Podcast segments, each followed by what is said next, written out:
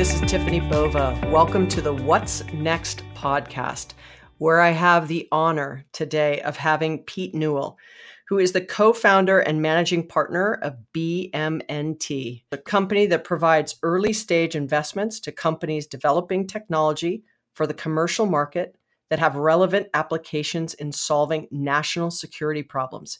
He is a co author of Hacking for Defense, a platform that merged the rapid problem solving techniques curated on the battlefields of Iraq and Afghanistan with a lean startup methodology developed by Steve Blank in Silicon Valley. Pete is retired from the US Army as a colonel in 2013 he is an Army Ranger who has received numerous military awards and decorations, to include the Silver Star and the Presidential Unit Citation. It's an honor to have you on the podcast with me today. And let me first start by saying thank you for your service. Yeah, it's my pleasure to be here. Thanks. Well, I like to start this out uh, with something I call bullish and bearish. Nothing too painful, uh, but bullish is if you're really for something, and bearish is if you're not for it. Uh, we don't want to say against it, but sort of less for it, if you will. And so, uh, nothing too, you know, nothing too crazy, but it's just three quick questions. Are you ready? I'm ready. All righty. So the first one is artificial intelligence will be able to problem solve better than humans. Yes, absolutely. All right, so we're going to go bullish with that one. All right, the next one is innovation is about people. Innovation is about sociology more than it is about technology. All right, we'll go with that one. I like that too. And the third one is white hat hackers can help us solve complex problems white hat hackers are part of the ecosystem necessary to solve um, big, nasty, gnarly problems. Yes. Excellent. Well, I knew that those would be uh, softballs for you because because of what those you do. Come back and haunt me. Thank you. but you know, before we dig into my questions, you know, I'd love to just kind of hear your journey of how you've kind of gone from the battlefield to the boardroom because I think it's just so fascinating, you know, how to take everything that you've learned uh, along your, you know, illustrious career in the army and transferred that into the business life. So I would like to say that there was a master plan and that I, you know, I followed something and, and all this happened. Um, I'm still trying to find the person who wrote that plan. Uh, you know, the bottom line is that I call it serendipity. It was just a series of things that happened that that you know you took a left turn or a right turn and kept following a path, and and things just kept happening that you um, took advantage of. Um, in my case, yeah, I'm a longtime Army officer. I spent all my time in tactical units, which means um, I'm an infantryman, not not a scientist, not an engineer, not an acquisition officer. So I don't have a background that would lend itself to this kind of environment. Um, I, in fact, commanded a, a, an army brigade, which is you know a unit of about five thousand people in southern Iraq in uh, 2009, 2010, and you know folks thought I was doing really well. They wanted to groom you to be a general, so they said, you know, we'll take care of your next job. And you know what happens is they put you into this book of files, and whenever somebody wants an aide, like the you know the Secretary of Defense or the chairman or somebody like that, then they pull one of these files out, and and I just happened to land in that book. Well, they always put more files in there than they have jobs, and and at the end, if if you're not one of the selectees, you're you're kind of left hanging in the wind. And I was one of the folks left hanging in the wind. Um, somebody decided that you know they were going to help me out anyway and find me a job, and and eventually, I, I landed in an organization called the Army's Rapid Equipping Force. And in fact, when they told me this is where it's going, I had to Google it to figure out what it was, which was a really bad sign. And, and it turns out that REF, the Rapid Equipping Force, was essentially the Army's Ferrari of skunkworks. It was a, a small organization that had a fairly significant budget and it only worked for one person, and that was the four-star general who was the you know vice chief of staff of the army, the number two guy. And their job was simply to go out and find emerging problems on the battlefield and and then find emerging technologies that could be rapidly adapted and reapplied to the to the battlefield. But in my case, rather than bring a technologist in who knew the technology, they ended up with somebody who knew the problems and who knew the language and knew where to look for things and, and knew what to pass over and not get involved with, which was very different than most research and, and technology organizations are built. Between 2010 2013, I ended up rebuilding that organization not to be product focused in terms of what can we produce, as much as it was problem focused. In other words, what, what kind of new nasty things can you find that need to be fixed? And then how do we articulate that into a much broader audience and recruit those people or agitate them into working on those problems at our behalf? I mean, this is you know where the sociology comment comes from. It, it wasn't about the technology. It, it's not hard to find tech. It's really hard to get that tech conditioned and attached to the right kind of problem with the right group that it actually deploys someplace. Um, long story short, I got addicted to it.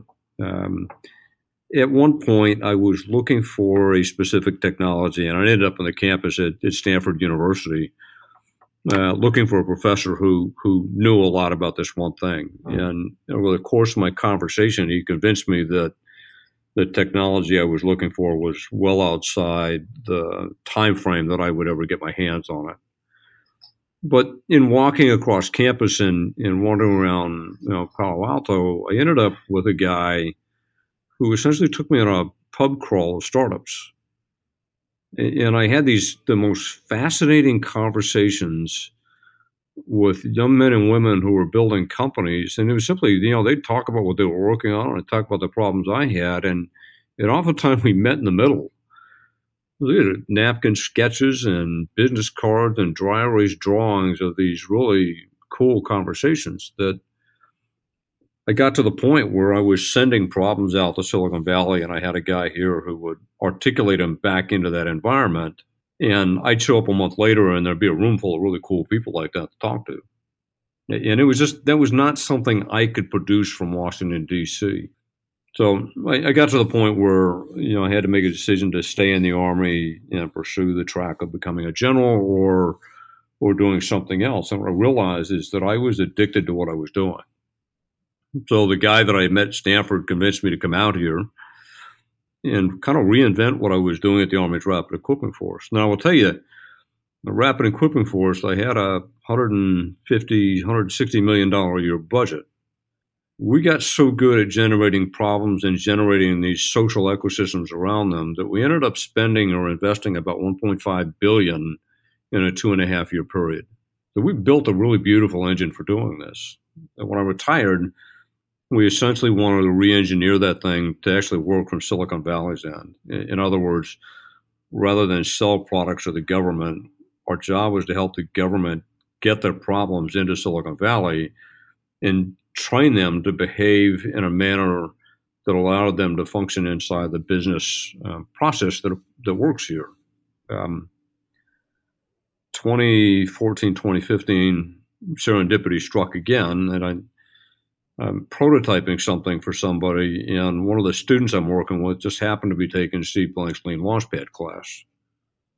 And, you know, in the middle of class, he was talking to Steve and says, Hey, Steve, you know, these guys at BMNT, they sound just like you. Why don't, why don't you come down and talk to them? So, unannounced, um, the guy walks through the front door with, with this short, gray haired guy and, and introduces him as Steve Blank. You know, unfortunately, I don't have a business background, so I have no idea who Steve is. Um, so you know, it's one of those uncomfortable. Okay, I'm going to have a conversation. But Steve and I started talking. It was supposed to be a 20 minute meeting. Went on for about three and a half hours. And Steve started talking about um, Lean Launchpad and, and business model canvases. And I started talking about problem curation and you know problem solving ecosystems we literally drew them both out on dry erase boards, and it turns out that we were talking the same thing. Our schematics are almost identical. We just used a different language. And uh, to Steve's credit on the way out the door, he, he kind of looked at us and said, I, I want you to take every bit of IP I have in lean, and we're going to work together to rewrite it and help the government, the Department of Defense, and intelligence agencies do better. And we've been at that ever since. I'm sorry, that's a very long answer to your question. No, but it was uh, what because there's so many things now I want to dig into. So it's exactly why I asked you that question. You know, one of the things you said early in the answer was that you were coming at it from sort of the field, right? Sort of the the first line of understanding what the problem really is versus looking from a high, right? And thinking you know what the problem is. Because I, I often hear, you know, whether it's it's Steve Blank or whether it's Tom Peters and now you, right, this sort of the first line leaders or these leaders that are bubbling up these challenges and and uh, opportunities for not only you know in this case the military to do things differently but on the business side and i think on the business side they're not so open to listening to that first line right or the bottom up what's really going on in the business. Uh, it's kind of much more top down. Would you agree with that I, I, think in many cases, and here's what I say about you know problems is is no, we don't understand our own problems, and it's not because we're dumb, and it's not because we're not trying hard it, you know, one of the things I learned in Afghanistan in particular is that I never had an honest conversation about what a problem really was until I tried to hand somebody a solution to it. And it's the first time that the conversation got real. Then, unfortunately, particularly within the government, we're all about writing requirements and then pursuing buying something, which which is backwards. It, it is our lack of investment in understanding our problems that leads us to failed programs and failed purchases and failed launches. It's not necessarily different in the, in the business world. Um, the other the other insight that came from it was in it's one thing to build demonstrations of things, which anybody can do. It, it's a whole different matter to actually see something deployed. And deploy something, you not only have to understand the problem and the technology they output, but you have to understand the business process by which it gets bought the policies and regulations that govern how it's used, and, and lots of other things. But if you don't solve for all of that, what you get really good at is producing these really beautiful, um, what I call vanity demonstrations to make everybody feel good. But at the end of the day, it doesn't deliver a solution. If if you design a system that's going to hold you accountable for delivering solutions at one end of the system, yes, you have to generate lots of ideas and, and lots of problems, but then you have to, to create a pipeline that, that gives you the opportunity to have very specific decisions about what moves forward and what doesn't, which is eh, kind of the beauty of, of how we took problem curation and mashed it with, with lean methodology and, and stuck that against you know incubators and and eventually got to the point where we could transition real things that that were um, impactful in solving real problems. And so, how do you think from a put agile aside for a second or lean and talk about the because I think the way you just described that the deploy and the design and you have to be able to sell it, it has to add value. You know, I'm I'm guessing there has to be just such tight collaboration between the various people and teams that do that. And how, how have you seen maybe on two sides of the coin one where it's naturally from the its inception com- the company is very good at doing what we you just said right from a collaborative standpoint yeah absolutely. versus yeah. the other side of the coin would be we don't do that today but we need to. And so talk me through how have you helped organizations really break down the silos or the lack of collaboration to really think about you know what we're designing is solving a very specific problem and how we deploy it and how customers buy it and how we service it and the value it delivers has to be there in the whole product. Otherwise like you said we've got something that makes us feel good but no one cares about. Sure. So showing you what? Steve and i landed on and, and we actually uh, published it in a Harvard Business Review article and, and have uh, refined it a great deal since. Is the concept of this innovation pipeline. and it and it's more than here's a step by step way you do innovation. It it helps you understand the concept of ecosystem building necessary to allow you to agitate and recruit the people you need to actually get something done over time. So if you look at you know an innovation pipeline, it, it starts with you know how do you source enough ideas and people and technology and concepts and problems to allow you to create a series of collisions between them that enables you to curate the things you're going to work on and then prioritize them. And then what are the decisions you make to allow things to move out of that pool into um, a source and discovery phase of, of, you know, how do you actually validate that you're working on the right problem and then develop a pathway to deliver a solution to something, which is what Lean does so well. And then how do you make decisions after that? But what are you actually going to incubate? And, and by incubate, it means, you know, I've got the technology involved at the right level. Um, I'm creating an investable entity, which means I have the right team, the right business process, the right IP. And then finally, I, have got what, what we call um, an adoption readiness level. I have a, I have a first customer. I have a super user who's going to take this off my hands and break it a couple of times and give it back to me. And then how do you make decisions about moves on to you know refactoring and conditioning for scalability? And then finally, how do you move that into something that actually transitions and scales? But if if you develop a disciplined process for moving through that, it allows you to look at the individual activities you're doing. I'm running a hackathon. It's my favorite. It's not a pet peeve. People have they run hackathons with no idea what they intend to get out of them. And from my perspective, a hackathon is great for giving you an idea who's working in the ecosystem around a particular technology or problem space. And that's that's valuable data, but it's useless unless you deliver it into the next activity, which unfortunately is what more corporations do, is that they run in these disparate individual activities, but they never connect the output of one to the to the input of the next one in, in a disciplined manner. And unfortunately, what that's left people with what I call innovation exhaustion is people are so sick of hearing about innovation because it fails to deliver on the promise that people keep giving it. Let me back out of that. Then I'll come back to the idea of this sociology around something is um, there is a, a distinct need to be able to find a problem or articulate it in a manner that is understood by a wider group of people that allows you to agitate and recruit the right people that you can motivate to work on that problem who will eventually work with an expert or the, the people at the other end who are going to use it to actually condition a solution that that not only solves that problem but solves it in a manner that doesn't disrupt their lifestyle and, and the other 90 problems that they're working on. That is massive though. I mean you know i i often like you we get opportunities to meet and speak with amazing people all the time. It's it's i, I feel honored every day right? Right.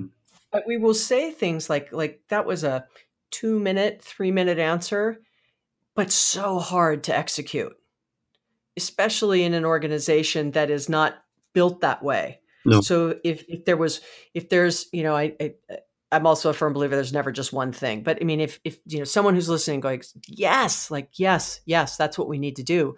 I don't even know where to start. Like, what's the first thing I should do, or what's the, you know, what what how should I approach it? You know, Monday morning, I'm inspired by what I've just heard you say, Pete, and how do I how do I action that? You know, it's a, a great question, and I noticed. You know, I was listening to your um, podcast with Steve Blank, and and you get into the the question about the frozen middle in our related conversation I had with a large intelligence agency, and then literally I'm sitting in the room with a bunch of you know senior mission directors, and we're talking about innovation, and and the innovation folks from this agency are really pushing hard for these people to free up um, people to come to innovation training so that they can you know get their program up and running. There's a lot of frustration in the room. And one of the mission directors, you know, finally looks at somebody and says, "Listen, I, I get it. I need to be innovative. If I don't get innovative, um, our our assets are going to attrit and people are going to die." And she, But here's my problem: is on any given day of the week, I'm I'm manned with ninety percent of the people I'm supposed to have, and of that ninety percent, fifteen percent aren't present for duty. They're either sick, on leave, in training. He goes, but I still have 100% of my information requirements I have to answer on a daily basis.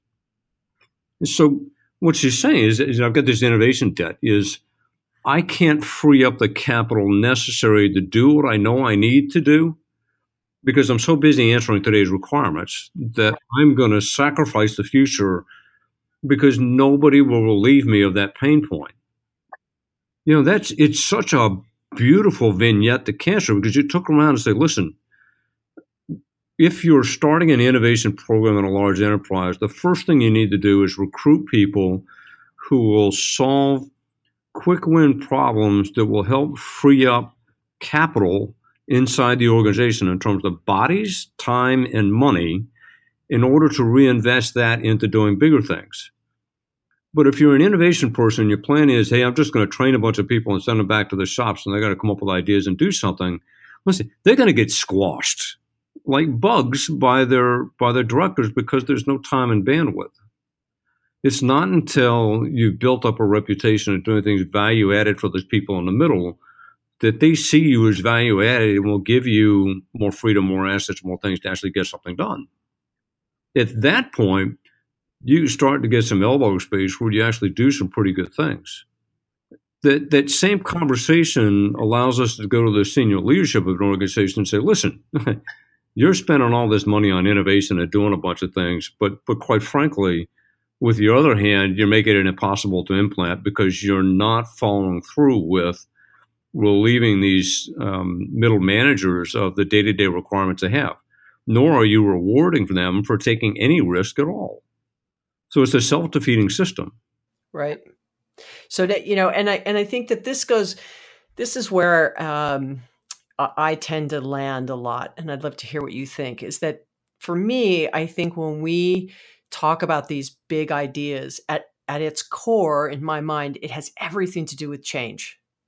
Yep. And change is really hard.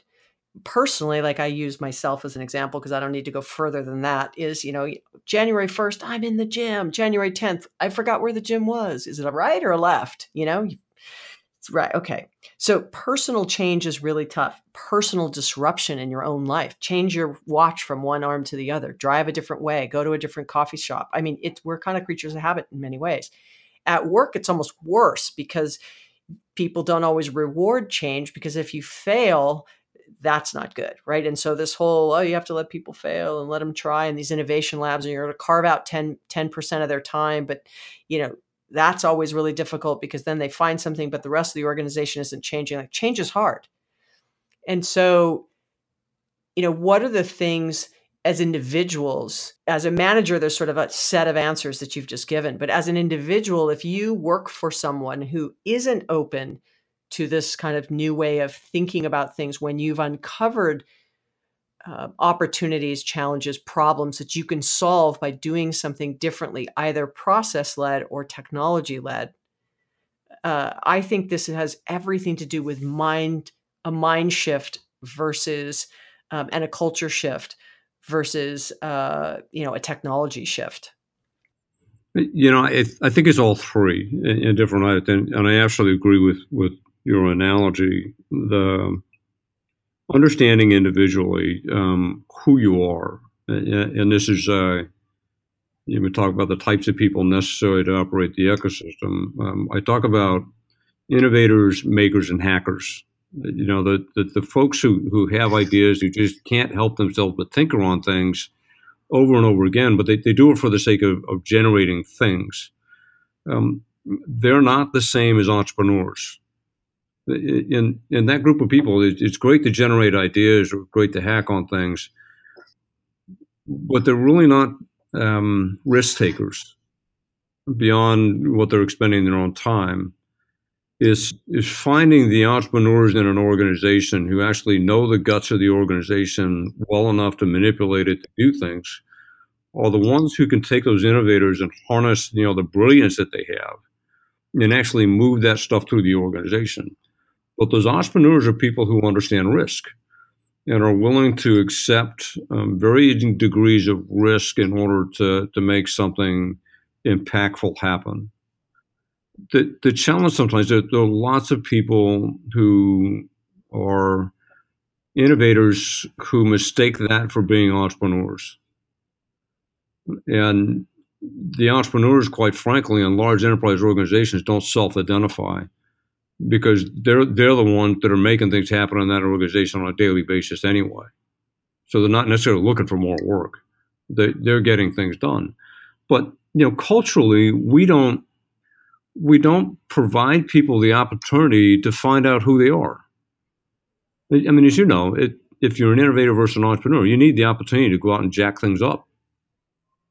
You, you need enough iterations of failure to really discover what your personal style is or what your risk tolerance is or gain the experience to understand what's a risky decision versus what's not. Um, in, in culturally inside large organizations, that we absolutely do not um, have a professional track for entrepreneurs. We don't build them intentfully. We either acquire them accidentally or they, they self construct and quite frankly, in most organizations, if they're not well managed, they just leave and, and go someplace else.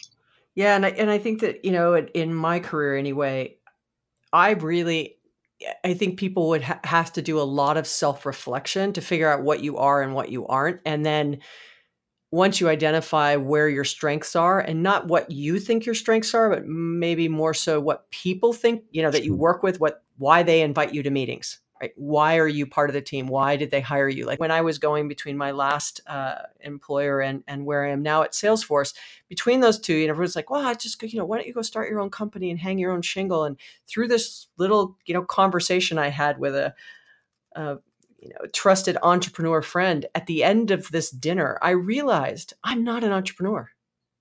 Like that's just not my thing I have great ideas. I can, you know, it's, but if you then say, great, take that idea, here's a million dollars and go start the business, I'd be like, what? it's just, it's not what I do.